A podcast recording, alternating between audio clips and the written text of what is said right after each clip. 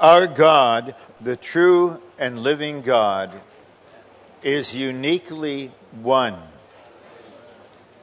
The fact that in his being he is Father, Son, and Spirit does not change the fact, the reality, that God is one.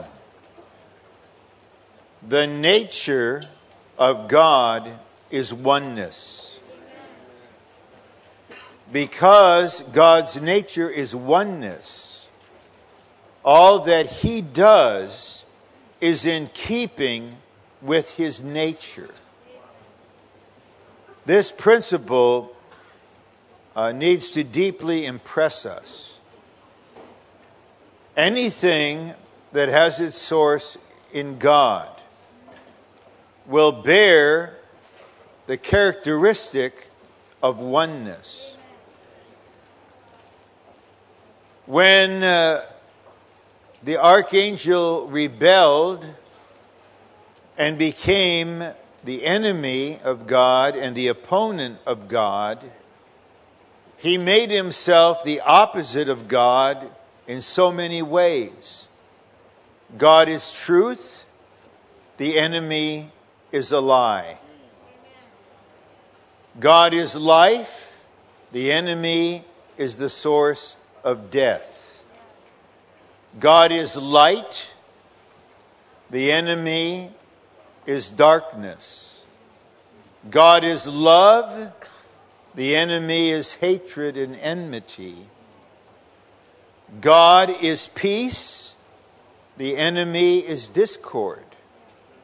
And God is oneness, the enemy in his very nature is divisive.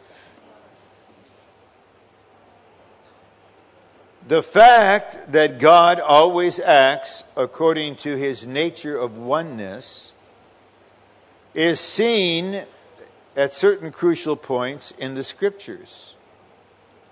When God created humankind, he created one corporate man.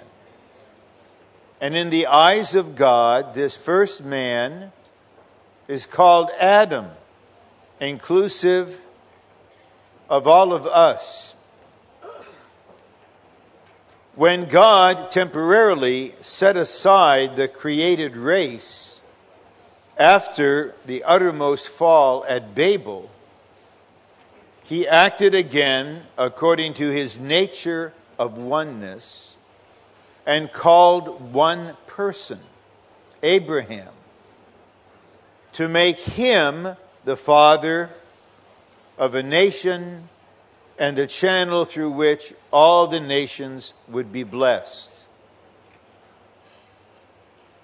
This principle holds true even more in the New Testament there is one body, there is one new man. We have the seven ones in Ephesians 4 4 through 6. What could be more opposed on earth today to God's nature of oneness than the humanly incurable and unresolvable divisions among humankind. Separations, enmities, strifes, misunderstandings, hatred. And the primal division is between Jew and Gentile. The Lord Himself called Abraham to be the father of the called race. And the covenant He made with Abraham is irrevocable. And that covenant will be fulfilled and it will be manifested in the coming kingdom. And Israel will be restored. And the Lord will set up his throne in Jerusalem. And all the nations will, in fact, go to Jerusalem yearly to keep the Feast of Tabernacles and to worship the Lord of hosts. But there is this distinction between Jew and Gentile. It's very significant.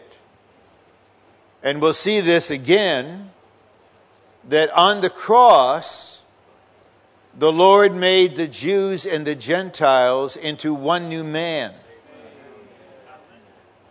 Then, when the baptism of the Spirit was accomplished once for all, it was accomplished in two stages.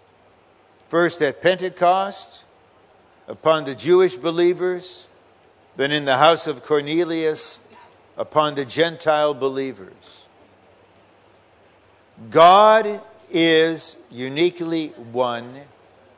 His nature is oneness. His actions are in accord with his nature. When the Lord Jesus was about to die, and he prayed a divine and mystical prayer to the Father concerning his glorification through death and resurrection. He prayed for oneness. His death solved eternally and radically the problem of division. And the Lord, while he was on the cross, created in himself one new man. So making peace. I believe it will be enlightening to briefly sketch the progress of oneness unfolded in the New Testament.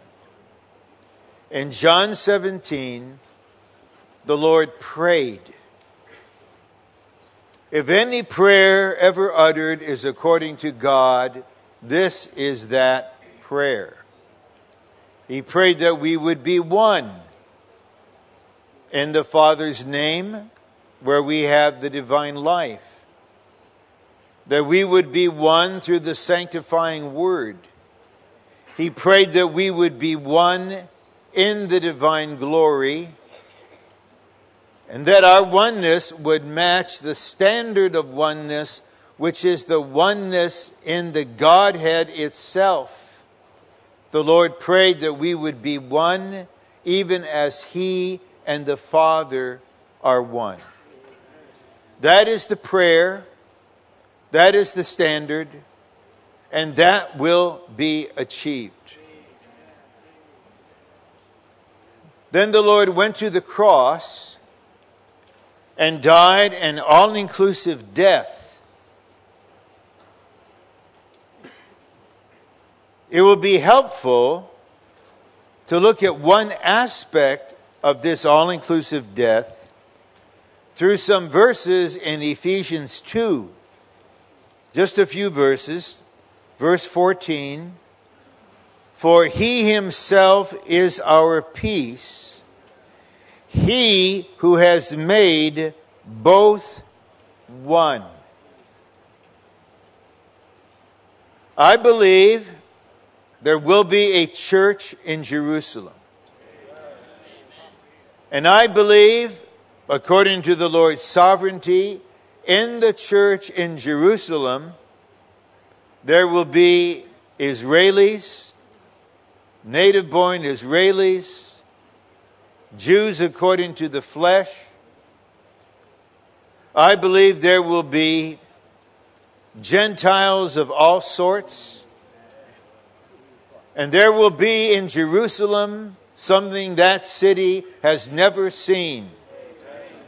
A testimony of Ephesians 2:14, he has made both one. Should we not pray for this? And he has broken down the middle wall of partition, the enmity. So in verse 4, we see through the cross, he made both one. Verse 15, abolishing in his flesh the law of commandments in ordinances This is not the moral law. The moral law cannot be abolished, but it's the law concerning ordinances that he might create the two in himself into one new man, so making peace. Is this not astounding? He removed the ordinances for the purpose of creating the two. This is a new creation. He created the two in himself into one new man. This oneness is in himself. Christ is the realm of oneness. He is the oneness itself. Then verse 16, and might reconcile both in one body to God through the cross, having slain the enmity by it. Uh, throughout Europe, there surely are pockets of what we may call uh, generically evangelical believers who are faithful to the gospel insofar as they have been enlightened. These dear ones will proclaim the death of Christ on the cross for our redemption, for the forgiveness of sins. Some might realize that we ourselves were crucified with Christ? No, I sincerely ask, because I do not know the situation. Has Europe ever heard this gospel? In verse 17, it says, And coming, he announced peace as the gospel. In verse 14, he himself is peace.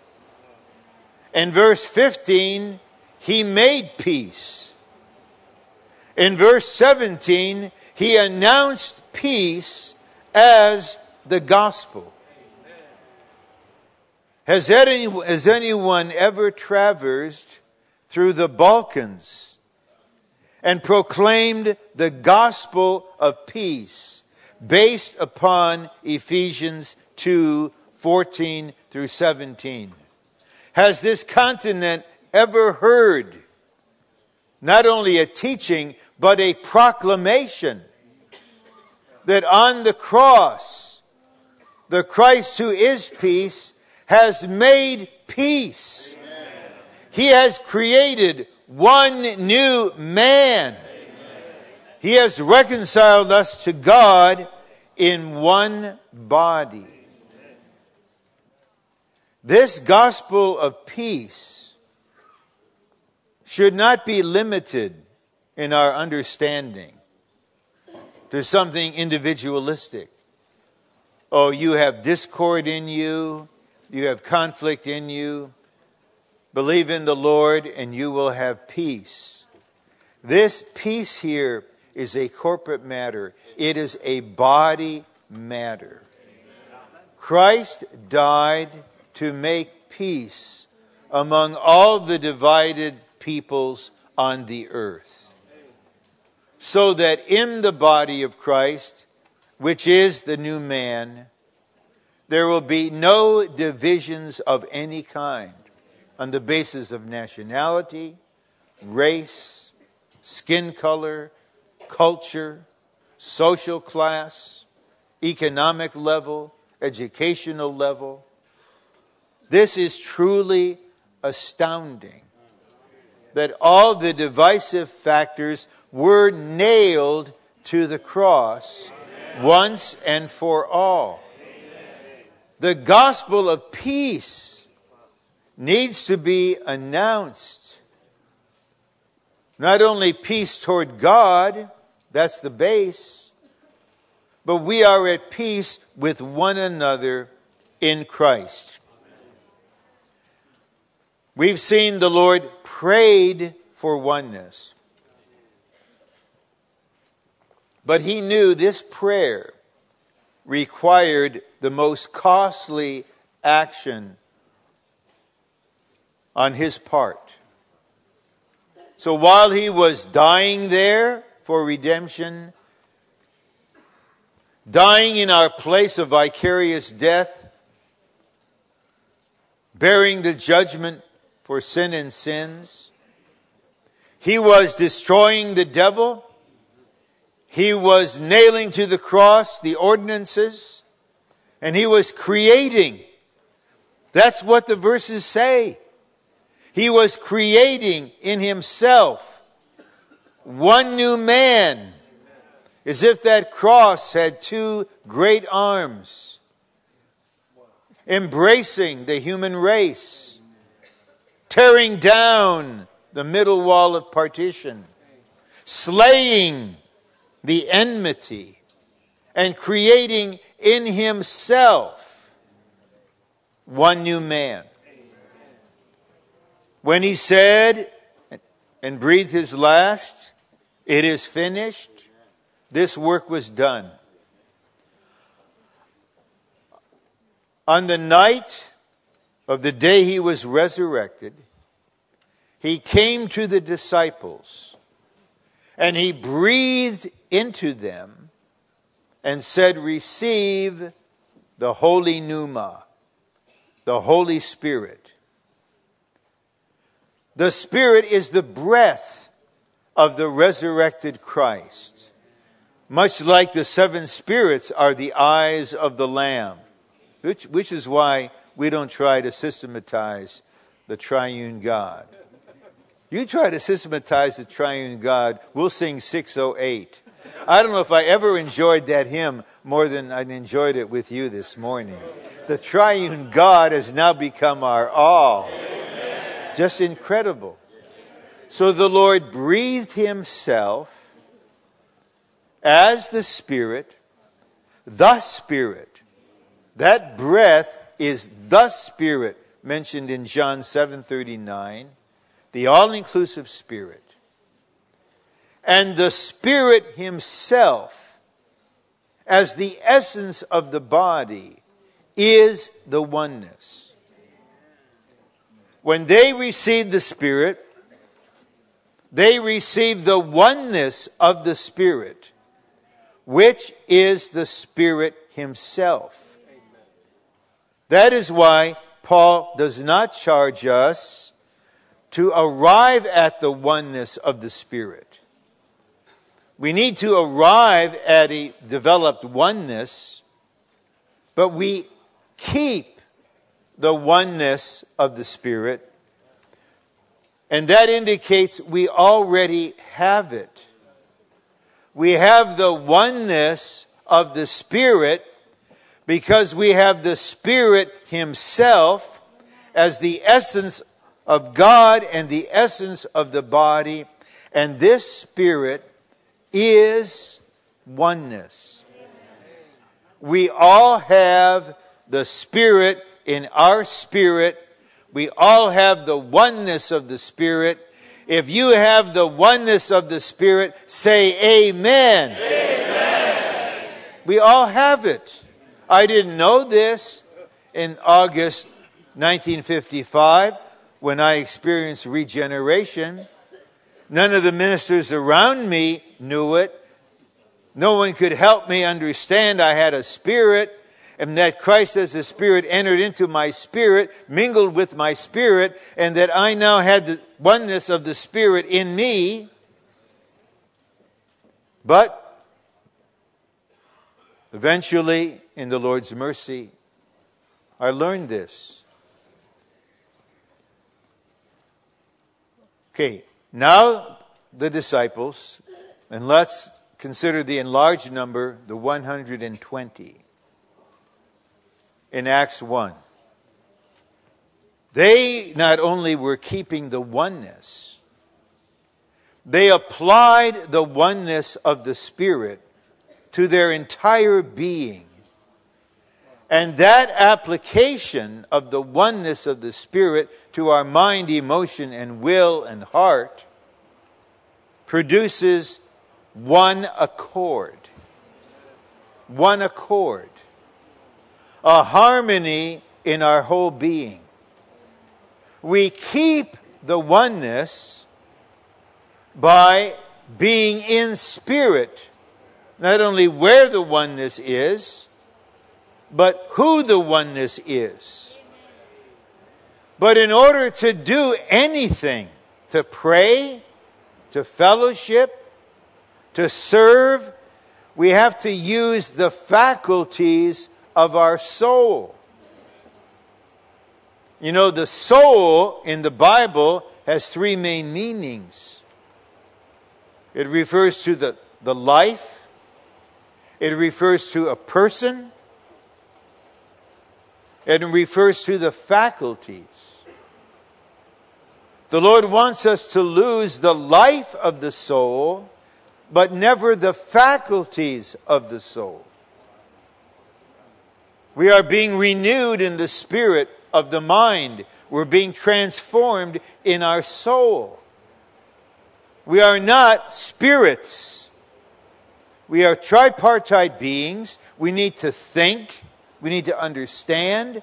We need to speak. We need to fellowship. We need to discuss. We need to take action. The problem is we have different concepts, different ideas, different value systems, different feelings different intentions, and that cripples the action. But if we are willing to learn, as those 11 original apostles learned, to apply the oneness of the Spirit, we would touch the one accord. On the night that the Lord Jesus was betrayed, these 11 were still disputing who was first. It sounds terrible, and, and it is, but at least they were forthright about it. They weren't political. They were openly engaging one another. I'm first. No, I'm first. Well, he's first. No, he's first. It's inexcusable, but at least it's not hidden. But what happened? Well, the Lord told them, Simon, Simon, Satan has asked for you all that he may sift you as wheat, but I have made petition on your behalf that your faith would not fail. So the Lord had them all sifted. And he used Satan himself, put them in a sieve, throw him up, shake him, until every negative thing was sifted away. Now they could be fine flour. Then the Spirit was added to them, eventually poured out upon them. They had the oneness of the Spirit, and they applied this oneness to their whole being. These apostles were not a homogeneous group. Consider Simon the Cananaean I don't know too much about first century history, but the Cananaeans were the most radical of anti Roman nationalists. They were ready for armed revolt. So the Lord chose one of these and put him with John leaning on Jesus' breast. Although John, he was called a son of thunder for a reason. Then you've got Matthew, I mean, accountants, aren't they meticulous and detailed? I mean, how can a flaming radical coordinate with a meticulous accountant? Well, the Lord had this diverse group. He crucified them all. They were all sifted. They were regenerated in his resurrection. He breathed the Spirit into them. That became the base of their oneness. That is why they could have the one accord. including all, all the women. And not all of them were young. There was the mother of Jesus. And their oneness was exemplified first by their capacity to pray again and again for 10 days. Actually, we know that we can lose the accord even in praying publicly. Someone prays according to yourself, or brother prays according to his feeling. Because praying will always express what we are in our being, either positively or negatively. So they are praying there. There's no friction. There's no discord. So that is how the Lord's testimony began. The 3,000 saved on Pentecost were added into this oneness, and they were in one accord with great rejoicing. Sadly, in Satan's strategy against the church, which is threefold mainly, the oneness was not only damaged, it was lost, and there actually are teachings and theologies that justify divisiveness. Satan's strategy is to replace Christ with other persons or things, to bring in the clergy laity system, to nullify the function of the members of the body, and to cause divisions. Therefore, the Lord's recovery must have as a major component the recovery of the unique and genuine oneness of the body of Christ. And this brings us to the outline.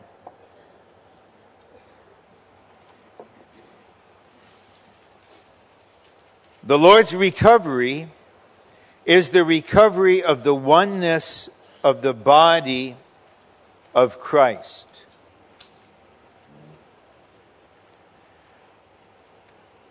The Lord did not actually begin at this point. In a very real sense, the progress of the Lord's recovery historically follows the sequence of Revelation in the book of Romans. And the first great truth in Romans is that we are justified by grace through faith. And the Lord began his recovery of the truth with the recovery of Romans 1:17. The righteous shall have life and live by faith. And we know so many items of truth. The line of the inner life, the burden for evangelism. Then the Lord turned a little less than a hundred years ago to recover the oneness in practice. And he did not have a way to work in the West, especially in the U.S. The influence of religion, of Christianity, was too strong. He chose China as the virgin soil to begin to recover this. Then the matter was developed in Taiwan, exported to the U.S.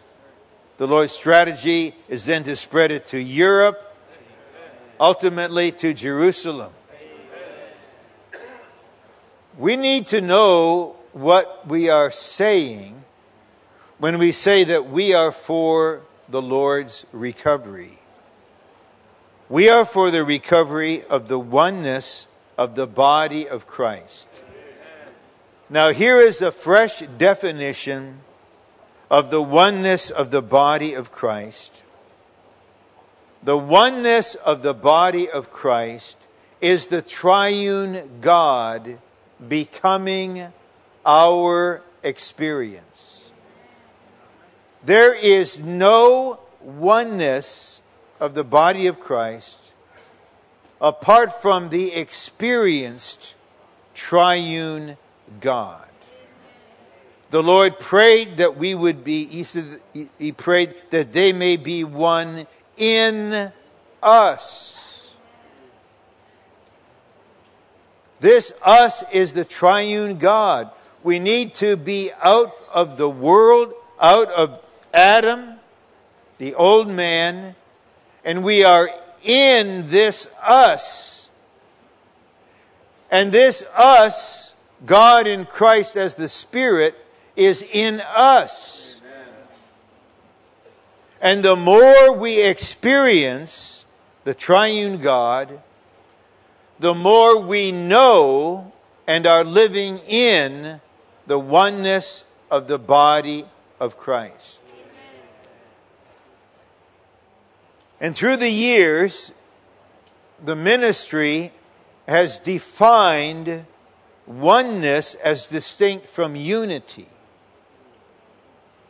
Unity means you have many separate persons or entities, and somehow they are brought into some form of unification. You begin with many, like many pieces of a puzzle, and then make them one.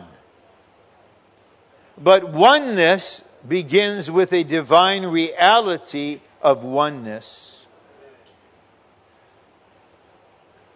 And the Lord is recovering not the unity of the believers, not the unity of the body, but the oneness of the body.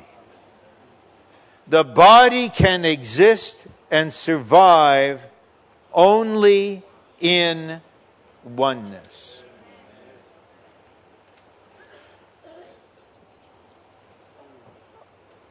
Are we in the Lord's recovery? Okay, intrinsically, there is a person who was in the Lord's recovery in some outward way for more than 30 years. He was even made an elder in a church.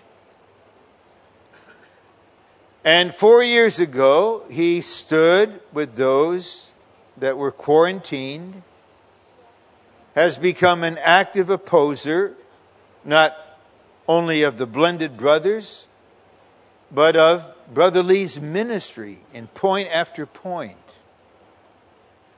And recently, I say this carefully, he has aligned himself with extreme critics who believe we are all going to hell. That we are not Christians. We are not regenerated. We have a false gospel.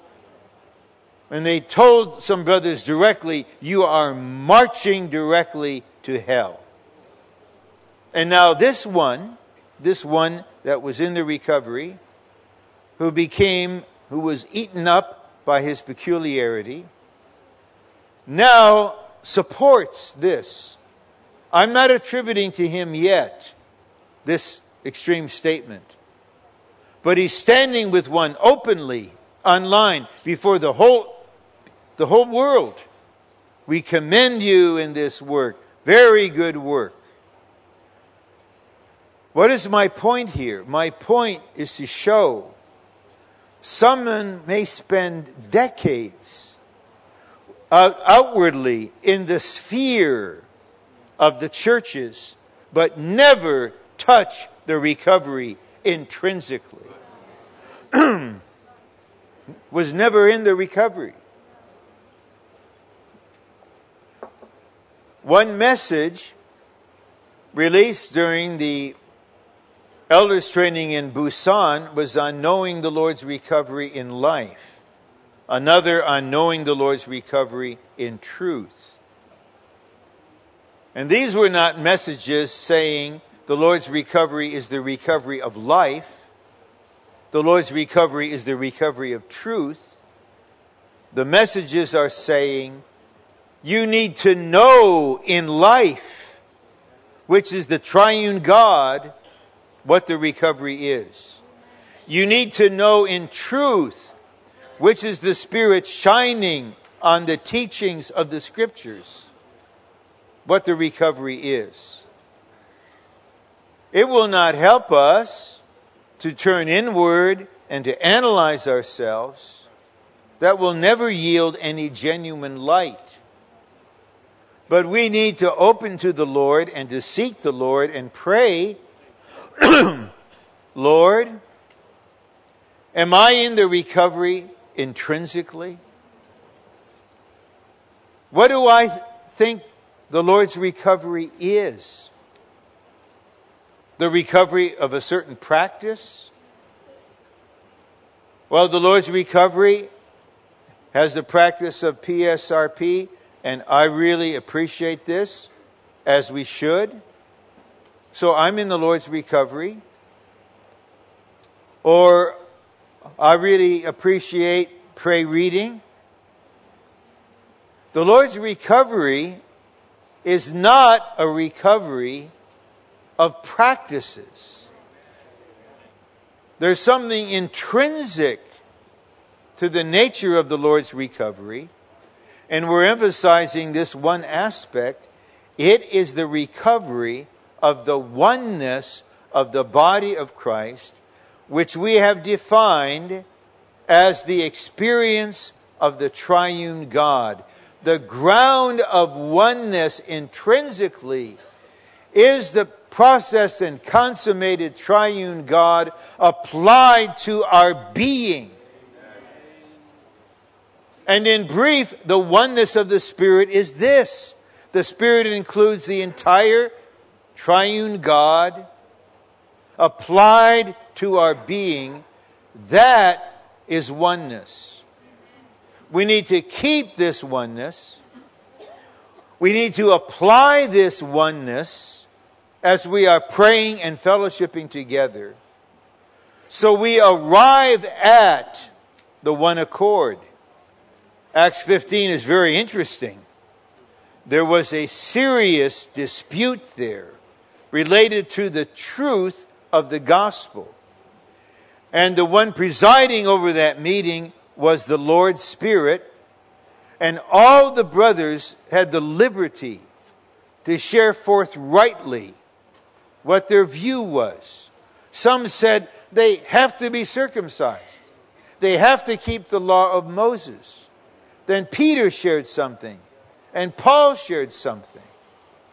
But at the end, when they wrote the letter to the Gentile churches, they could say it seemed good to the Holy Spirit and to us, having arrived at one accord. Often this is our situation. We're not like fighting, we're not in enmity. We have different views. How can we not? We have different feelings. How can we not? It's part of our humanity. But we all have one goal that is the growth and building up of the body of Christ. We like to do everything in the one accord. And one accord is not achieved cheaply by having a strong man impose his will on us all. That is a totalitarian oneness. And I don't know European history. I don't think it ultimately worked in Poland. I didn't think it really worked in what was the Czech Republic. Maybe the Prague Spring of 1968 was put down by tanks. But fast forward 21 years, where's the Soviet Union? Where's the totalitarian system? So we will never take this way of a strong man squelching all expression of opinion and feeling and agreeing with him, that is one accord. No, we all go through a process of applying the oneness of the Spirit to our mind, emotion, and will, to our whole soul, to our whole heart, so that we arrive at a blessed one accord in which we all think the same thing, feel the same thing, have the same motive. We're one in our soul, we're one in our heart, and we speak the same thing. Europe needs to see this. Okay, the genuine oneness of the body is the process and consummated triune God who mingles himself with the believers. The organic oneness of the body of Christ is the oneness of the Spirit. The keeping of the oneness is the primary virtue of our Christian walk. And let's remind ourselves of how Paul approaches this. I beseech you, therefore, to walk worthily of the calling with which you were called, with all lowliness and meekness. Why does he say all? Is there more than one kind? There must be. With long suffering, bearing one another in love. Notice this comes before being diligent to keep the oneness of the Spirit in the uniting bond of peace. And it indicates it is our person, it is our being. That's the problem.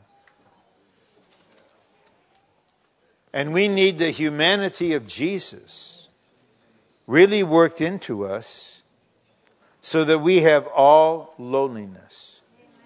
Only the lowly can keep the oneness. Before the sifting of the disciples, Peter separated himself from the rest. He said, They will all forsake you. They're wimps, they're cowards. I will follow you to prison and to death. Then they all failed. And the Lord came to Peter in John 21 and he asked him a question which we may not understand. He said, Simon, son of Jonah, do you love me more than these? We may think the Lord is asking, Do you love me more than you love these? That's not the question. He's asking, Do you love me more than these love me? Will you distinguish yourself? Will you elevate yourself? Are you more absolute? Are you more loving? Are you ready to follow me to death, but not them? You are the hero. Lord, you know that I love you. What I'll say next is really not, it's not a teaching, but it is an observation. Only failures are humble enough to keep the oneness. Be- that through their failures, they're just reduced. And they all failed. I tell the trainees the Lord set up a final exam that no one could pass. That was his ultimate training. They all thought they would be heroes.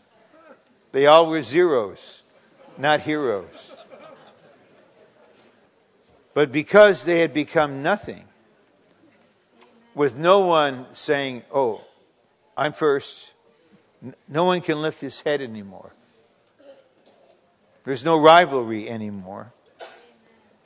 You have lowliness, and even eventually with Peter, you have meekness.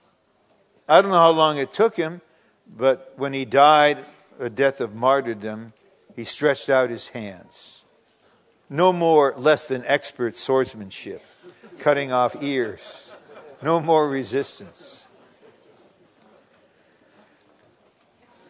With long suffering. And notice it doesn't say bearing with one another in love. That's actually kind of demeaning if I say, I bear with you. That's just, oh, that means, you know, you're a project, you're a case. Uh, but to bear one another in love. This is part of keeping the oneness of the Spirit because if we are proud, if we are combative, if we have no capacity to suffer long, if we don't bear others, and you can't just bear them in love. And love is the nature of God's essence. Love is the inner substance of God. So we're bearing one another in love. Then we, are dil- we may be diligent to keep the oneness of the Spirit in the uniting bond of peace. And to anticipate that uniting bond of peace is a reference, we believe, to the bars on the tabernacle that cross all the standing boards to join them together.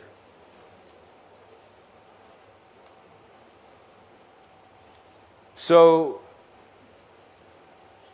this is part of living in the body life. No proud person can live the body life.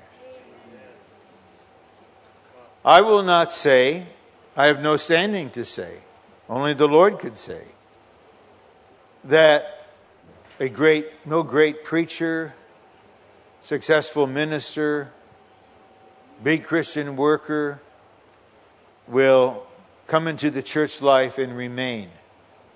But I know this if such a person is to come in, he must be reduced to nothing. They don't come in as the man we've been waiting for. Like one person said, we are the ones we have been waiting for. No. Saul of Tarsus was his genius, powerful character. The Lord had to reduce him to nothing. But the arrogant, the proud, the self confident, they break the oneness right and left just by their being. But we can't feign lowliness and meekness for long or long suffering for long. The Lord has to just bring one particular kind of person into your life. And you really are not happy with that person because that person exposes your inability. And to bear one another in love. There we go on. So, so this is the primary virtue of our Christian walk. You may say, well, I don't keep the oneness, but I'm really zealous for the gospel. That does not justify your lack of the primary virtue. The oneness of the Spirit must be kept diligently by all the believers in Christ with the transformed human virtues strengthened and enriched by and with the divine attributes. That's what we've been covering a little. The oneness of the Spirit is the Spirit Himself who is in our spirit. So the oneness is a person, it's not a thing. And this person is living and moving If we act apart from the Spirit, we are divisive and lose the oneness. I don't think I'm unique in this. I'd like to ask the brothers who've been married for quite a long time Have you ever gotten into a situation with your dear wife simply by uttering one sentence?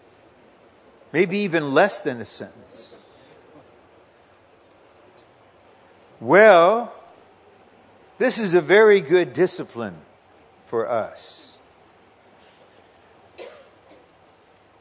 to teach us any act apart from the Spirit is divisive. It's apart from the Spirit. Now there's no Spirit. Yesterday, there was Spirit. Now there's you with no Spirit, so you have lost the oneness temporarily. The oneness is the Spirit. It's not our being agreeable. It's not our smiling as if we're wearing a mask. It is the Spirit Himself. If we stay in the life giving Spirit, we keep the oneness of the Spirit. You know, one of the enemy's goals with all of us is to draw us out of the Spirit. One dear brother suggested, because I expressed the hope to be able to see Germany sometime, uh, to have someone drive drive you. Well, my point is, I don't think I would do too well uh, driving in Germany uh, on the autobahn, unless maybe maybe just stay just stay far to the right, don't hinder anybody. But haven't you been enjoying the Lord while you're driving? Then another driver does something, and then zip, you're out of the Spirit. I mean, really out. Not just a little bit out. I mean, you're out physically, and there's a physical reaction, and you, you make noise, and you flick lights, and you say things in an instant.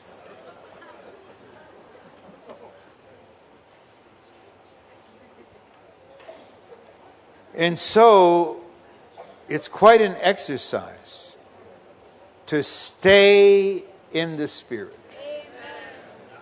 It can be so familiar to us that it's trivial,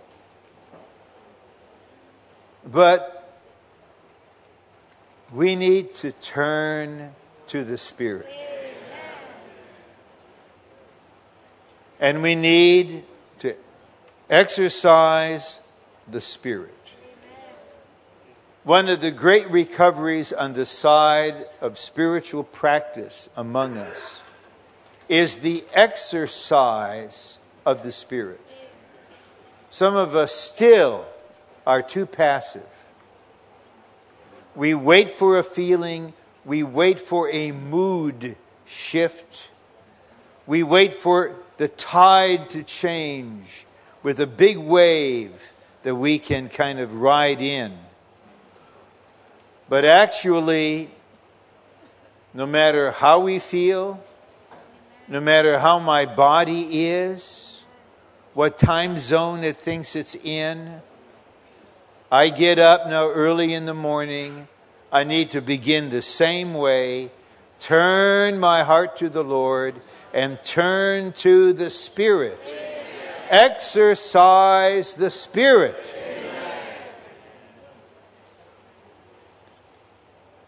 If we stay in the life giving Spirit, we keep the oneness.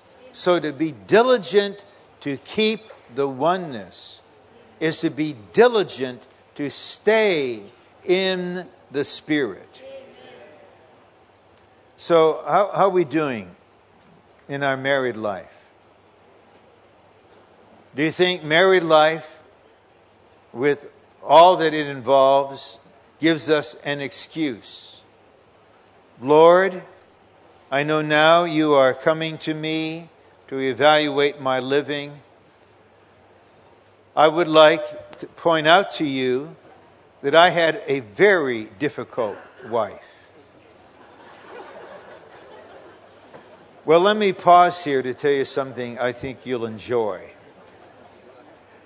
Uh, one day I saw on my wife's desk a used book that she had ordered.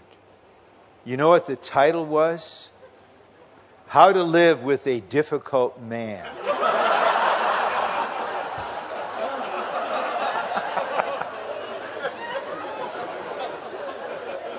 And when, when, I, when I saw that,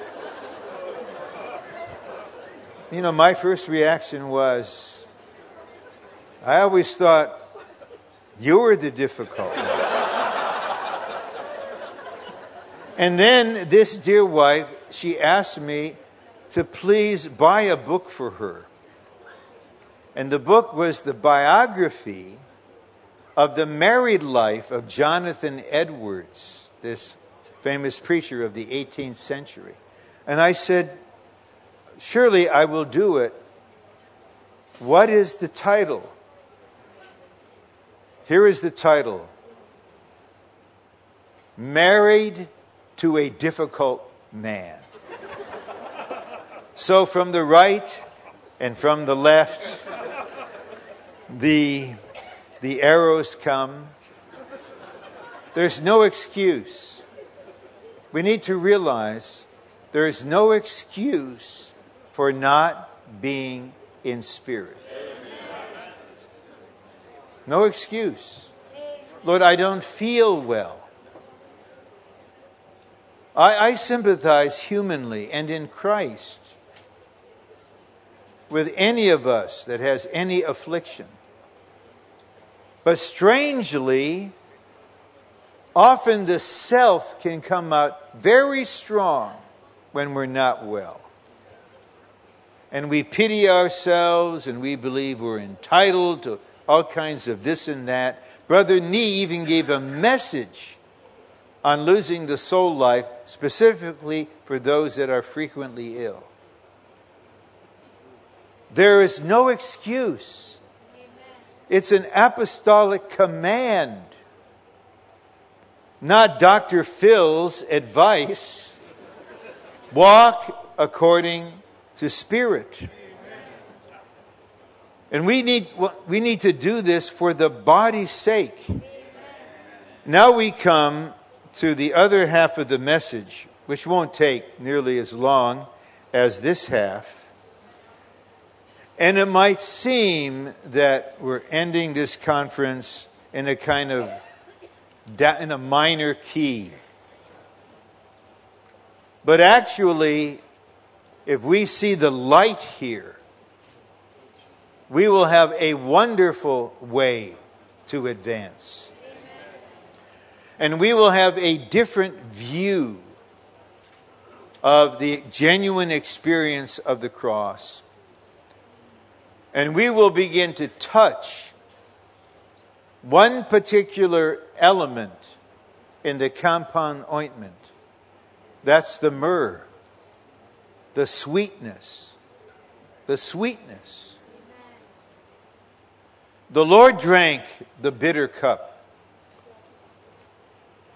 A.B. Simpson was really right. And he wrote from his experience Oh, it is so sweet to die with Christ. But I anticipate the body is versus the self. The enemy of the body is the self. Before I read further, I need to try to, to help with the matter.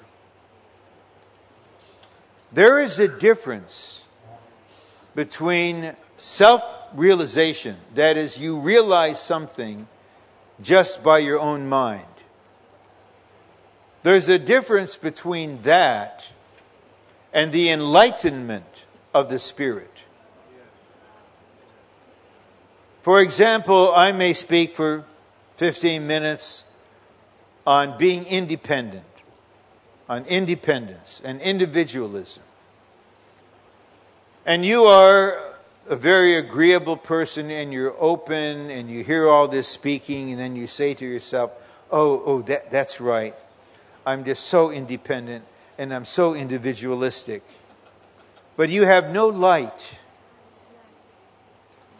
This is a self realization. In other words, you, do, you can understand the thoughts, you understand the words, the ideas and you are agreeable. You're not dissenting. Well, it's one thing to just agree even honestly,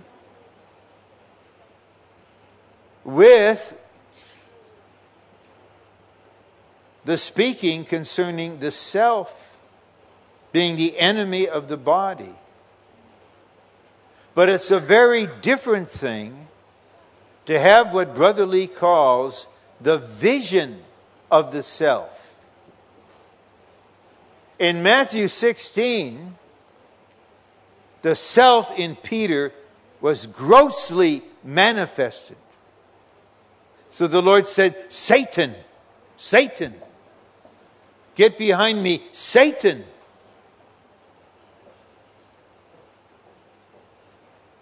Your mind, Peter, your mind is set on the things of men. Then he went on to speak of denying the self and losing the soul life. So you have Satan, the mind, the self, and the soul life. There is a flash of light here. Bright laser beams. Here is the self emerging in the one who just confessed that Jesus is the Christ, the Son of the living God. He now takes him aside and is rebuking him, the Son of the living God. That's how daring, how audacious the self can be. Peter is completely blind. But for our perfecting, this is recorded. The Lord addressed Satan coming out through Peter's mind, which is set on the things of man. When we have a flash like this, we know what the self is. This is not simply our agreeing with some speaking because we're positive and open. I now see I have this. Even I am this. And this Satan may come out. And sorry to say, especially in the years of dealing in family life, it did come out. I'm no better and I'm no different. But when we have a vision of it, now we know it. And we know how lethal it is, how destructive it is, how it opposes the very thing we have given ourselves to the Lord for in His recovery, the building up of the body of Christ. The enemy dreads this exposure. Because if the self is exposed, then we who are receiving the Lord's mercy and love Him because He loved us, our reaction is to deny this. Lord, I didn't know I had this. I didn't know I could be this. Thank you, Lord, for exposing this. Now, Lord, and we'll see this in some practical detail in a few minutes, I know how to deal with this. It's like I had a terrible disease that I didn't know I had. There are no symptoms that I can detect. And if this, this, disease can run its course, it will not only kill me, it will just utterly dehumanize me in the process of deterioration. What, isn't it a mercy to realize you have this? You have this. And then to realize there is an absolute remedy for this. There is treatment for this. Left alone or left to your effort to suppress it, to improve it, to reshape it, there's no hope. But there is a means that is absolutely invincible to deal with this. And when you apply this means, on the negative side, the self is crucified, the spirit flows in purity, and you taste the sweetness of Christ's death, and you become a person of sweetness in Christ. So, in faithfulness, we have to expose the enemy. He does not want this, but we are standing in the body. We are under the one Lord with his authority, and we agree not to spare the enemy of the body of Christ. The body is versus the self. The enemy of the body is the self. The self is the soul, being independent of God. The self is the independent I. The self is the soul plus the satanic mind, the satanic thought. That's Matthew 16. Imagine if the Lord had not gone to the cross, if he had pitied himself, where would we be? Where would we be? That is a satanic thought. Thus, the self is the embodiment of Satan. When I first heard this, a brother was just fellowshipping this with me. I just found this incredible. How can you say this? That was due to my ignorance. Now I know to some extent it's the embodiment of Satan. What we are really dealing with and the unreasonable opposers, we are dealing with the satanic mind expressed in strong selves. It takes a lot of learning to wield the spiritual weapons that Paul used in 2 Corinthians 10 that are powerful for tearing down strongholds, pulling down every high thing that exalts itself against the knowledge of God, bringing into captivity every thought.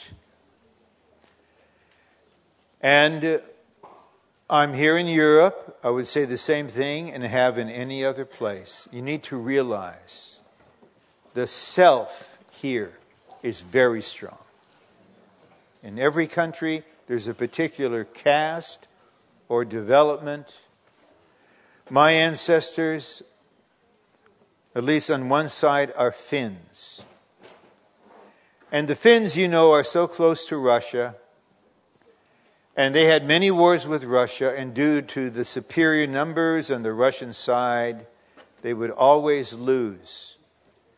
And in the famous Winter War, the Finns donned their white suits as in the winter, got on their cross country skis to resist the Russians. But even when they were defeated, they would boast, and they still boast in something called sisu sisu. Hard to define. It's in, it, it is strength, it is endurance, it is intestinal fortitude, it is the refusal to give in, it is toughness, all combined with a kind of peculiar sense of humor about it. And so, now the real Finns, if there are any here and I'm misrepresenting the background, then you can correct me. There is no sisu in the God man living. We don't exercise sisu to keep the oneness of the Spirit. Okay, now you're, you're fellowshipping with Russians, your perpetual adversaries. You don't need sisu. I must admit, I have somewhere in my office a mug in blue and white with the words Sisu on it. Maybe I should dispose of that. I don't know. But in situation after situation, you have a strong self. You don't think the German soul is powerful? Oh, the Russian character? The French? You know, there are really no atheists in France. They all have a God. They worship French. the most beautiful language. And so, this is the zone of the uttermost challenge. Much more challenging than the U.S., which is supposedly a melting pot. I know there's a pot, but I don't know what's melting in the pot. And if we are to actually live in the recovery of the oneness, the powerful soul that has been built up in us of necessity. I told the brothers in Russia, you've had a hard life before the collapse of the Soviet Union. To survive in this system, you had to be strong. Now, all of that strength is the enemy of the body of Christ. And it gives Satan the ground to come in and render brothers unable to accommodate. It makes them inflexible, intolerable, unrelenting. And they think they're standing for integrity. It's altogether this self. And actually, any believer, even our most fierce opposers, I know that if the self in them were exposed, they would prostrate themselves and cry to the Lord for mercy. They don't know what they're doing. They don't know. You tell them you have the mind of Satan, they'll be ready to punch your teeth out. So, unless you've got a strong left, you better not say stuff like that. The hindrance to seeing the vision of the body and to practicing the body is the self. The self eclipses the vision. It's just there, obscuring everything. And it's the hindrance to practicing. When we have the self, we do not have the body. When we have the body, we do not have the self.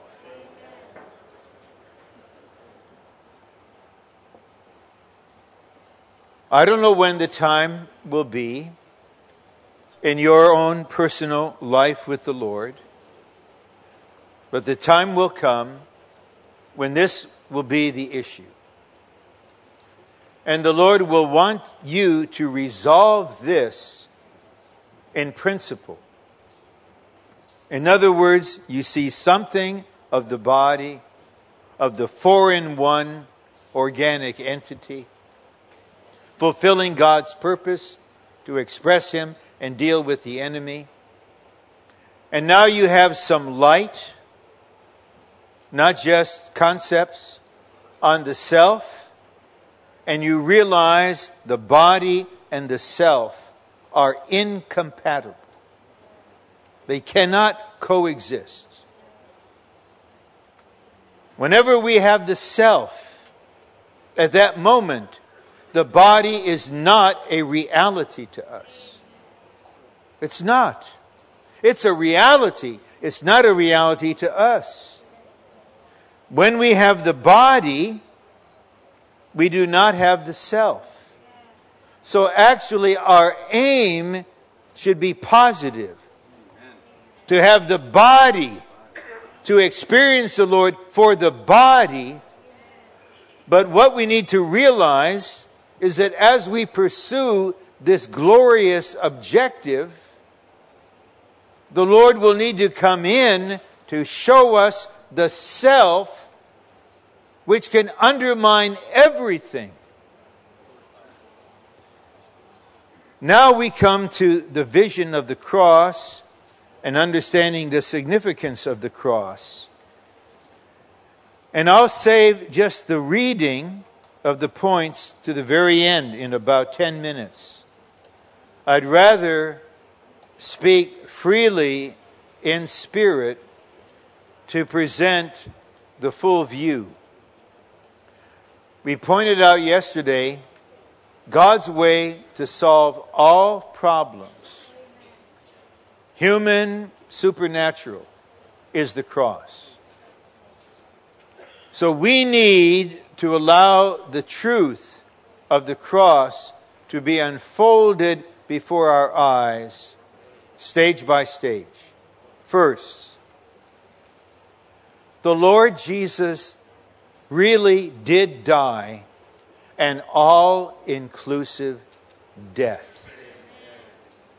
There is a wonderful chapter in the book, The Economy of God, entitled The Principle of the Cross. And Brother Lee assembles there all the key verses to show us the inclusiveness of the cross of Christ. But in the sight of God, everything contrary to God and to God's economy, the enemy, sin, the world, the self, the old creation, the ordinances, the evil spirits, has been dealt with decisively once for all. Experience is always based on truth. We need to see this. Then we need to see that something very particular involving us was included in this all inclusive death. And that particular thing is mentioned in Romans 6 6. Our old man was crucified with him. The old man is the totality of our fallen being. And the name of that old man given in Galatians 2:20 is I. I. We need to see the truth under the shining of light that when the Lord Jesus died, our old man was crucified with him. Now our mind will object. How can that happen? I was not born until the 20th century. 1900 plus years later. That's human think. God can say in Revelation 13 7, the Lamb was slain from the foundation of the world. Not before, but from. So it is a fact. The Lord's death, once for all, dealt with every negative thing, and our old man was crucified. Now, how do we bridge that event almost 2,000 years ago and our present situation? Okay, the bridge is the Spirit. Hebrews 9:14 tells us that the Lord offered himself to God through the eternal Spirit.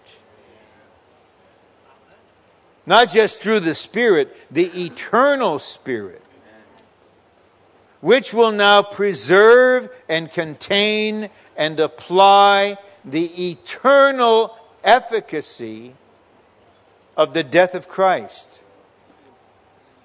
Now we're staying still with the matter of the Spirit. Based upon Exodus 30, with the type of the compound ointment, we can see that the Spirit today is the all inclusive compound spirit.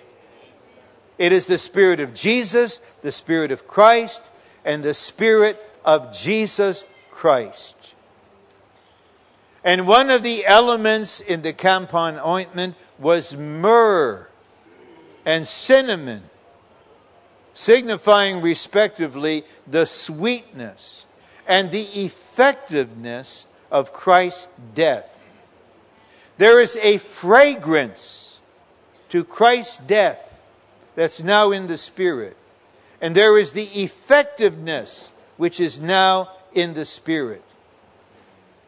The Spirit through whom Christ offered himself to God, the eternal Spirit, is now the compound Spirit containing the effectiveness of Christ's death.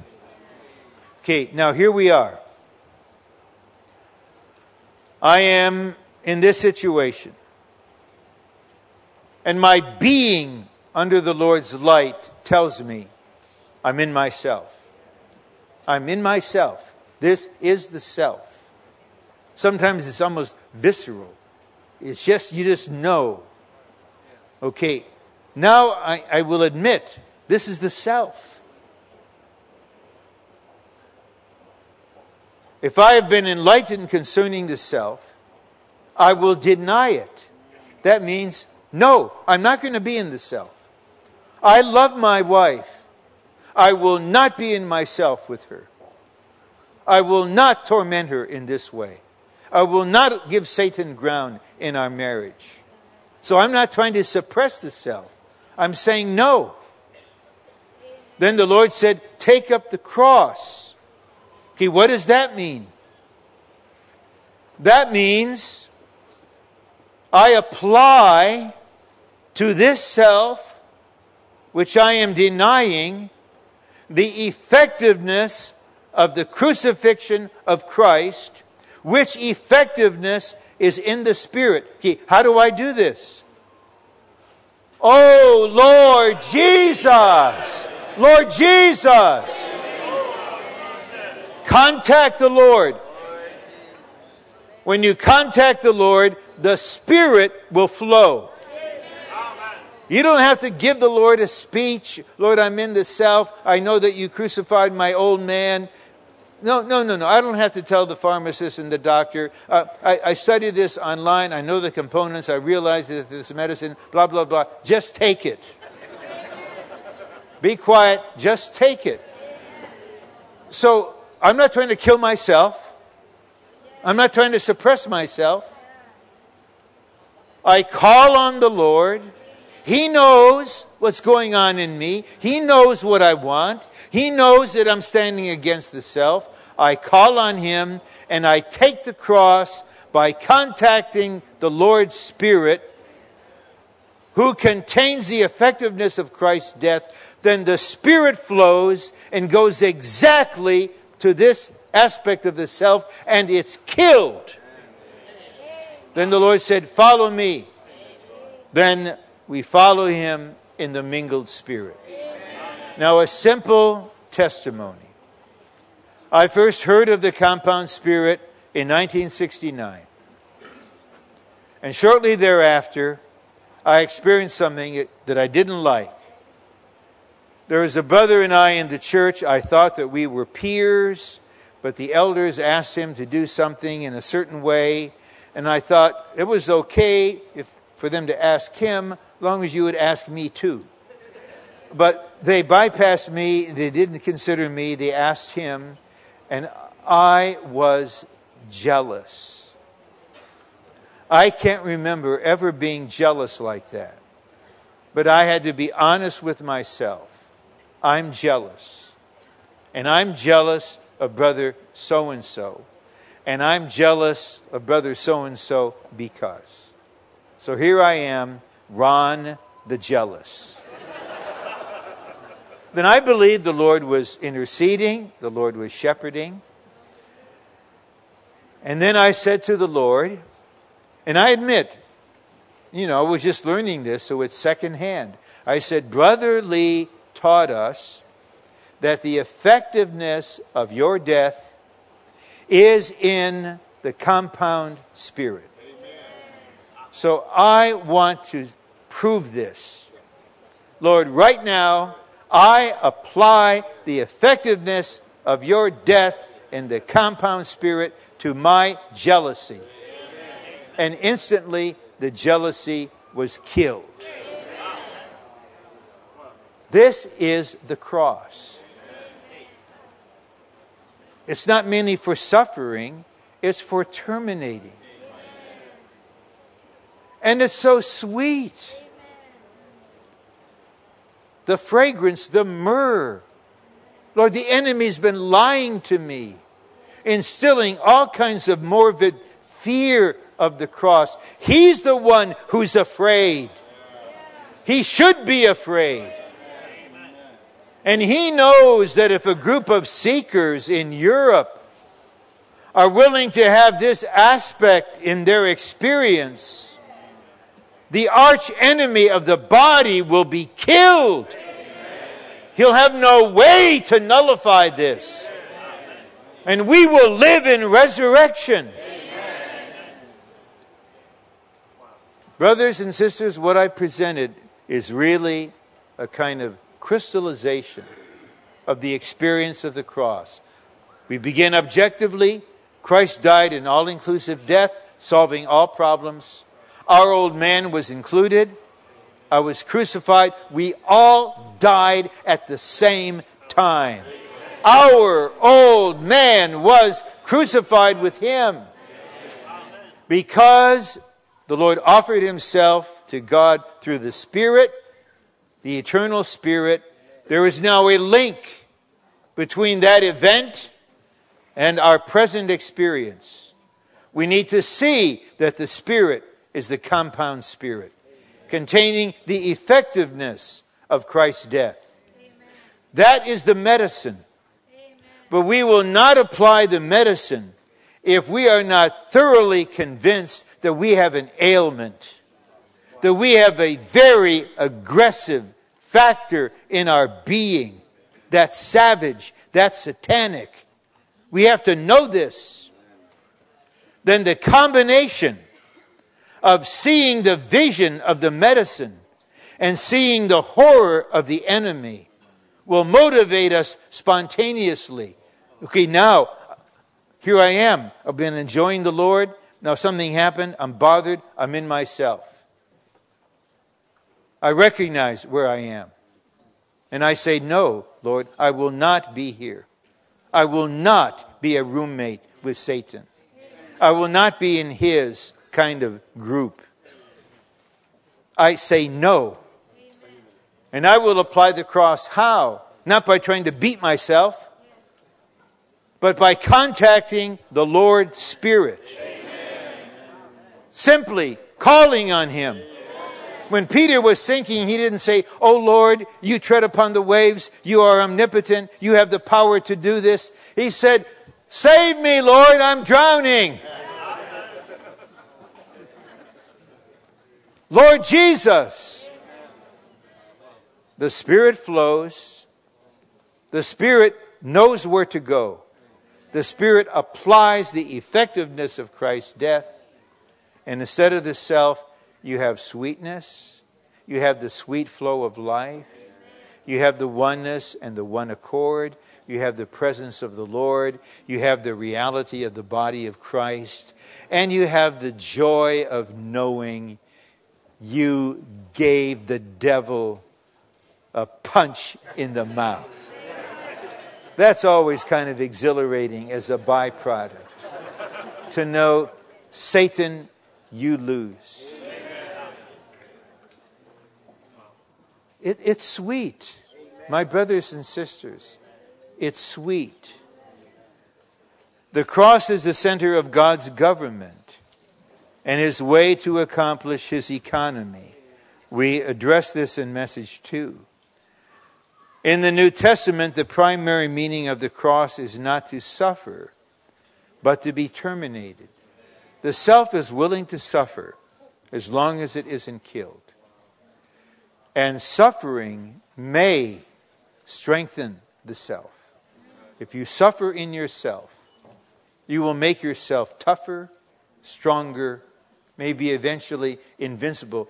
This was Job's situation. Eventually, no one could touch him. They, his friends ceased to answer him. Only God can come in. We will be in the fellowship of the Lord's sufferings. That's his sufferings. For life to be released into the body. The cross is for termination. Brother Lee's hymn. If we take up the cross, will we but suffer pain? No, if we bear the cross, be sure that we will die. If we have the vision, this is good news. I've got a way to deal with the adversary in my being, and that is the cross of Christ in the life giving spirit. In order to progress spiritually and have the proper church life, we need to experience the cross. We may move swiftly through the first two stages of the experience of life. So many of my generation, the vast majority, are in one of two conditions. Most are gone, they have fallen away. And most of those who remain have been shipwrecked, stranded for decades because they didn't enter properly into the third stage of the experience of life to deal with the flesh, the self, and the natural life. And concerning that, many of us bear a very heavy responsibility in not shepherding the saints one on one in love to help them, to encourage them to go through this third stage. I know elders, I know workers. They're good persons, they're dutiful. They do Holy Word for Morning Revival in a certain way. They attend conferences and trainings. But they haven't grown for decades. And this is the intrinsic reason that all the dealings are outward.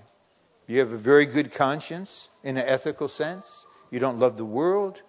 You don't live in sin. But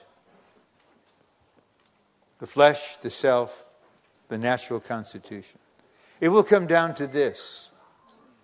That's why I believe it's good to end here.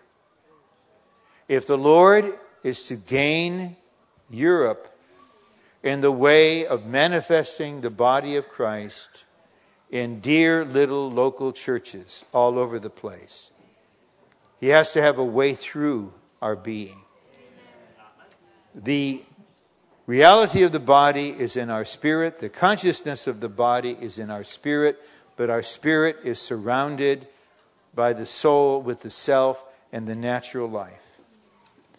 Those who really know the body, Brother Nee, Brother Lee, and others, they are those who have experienced the cross, killing the enemy of the body within them, and bringing them into such a sweet, endearing life of fellowship with the Lord within the veil. The cross leads us to the body, consummates with the body, and operates within the sphere of the body. The body of Christ is the realm within which the cross works. All of God's dealings with us have been with a view to prepare us for the body. Would you consider this? All of the Lord's dealings with you through your whole life until right now have been to prepare you for the body life. That's his goal in all of us. No matter how different our paths have been, no matter where we were born, what our family life was like, what our marriage life was like, what kind of personal failures we had, what kind of circumstances we lived in, what kind of lessons we had to learn. God has one goal, and He's bringing us all to the body. All of His work in us is a process of elimination so, we, so that we can become functioning members of the body of Christ. As this process of elimination advances, do you know what we do? And I'm really happy to end like this. You know what we do? We sing the triune God has now become our all. How wonderful, how glorious. This gift divine we never can exhaust. How excellent, how marvelous. So the result is the triune God is everything to us in the reality of the body of Christ. Isn't this what we all want? So consider the cross dealing with the self and our exercise to keep the oneness in the light of this vision. We are treading a pathway that will cause all of us to be immersed in the process and consummated triune God in the body of Christ, in which reality we will live the rest of our days then we will enjoy the manifestation of the New Jerusalem in the coming kingdom and be the New Jerusalem in the new heaven and the new earth for eternity, where the triune God will be our all forever and ever. Amen. Hallelujah. Praise the Lord. Amen. Time for prophesying.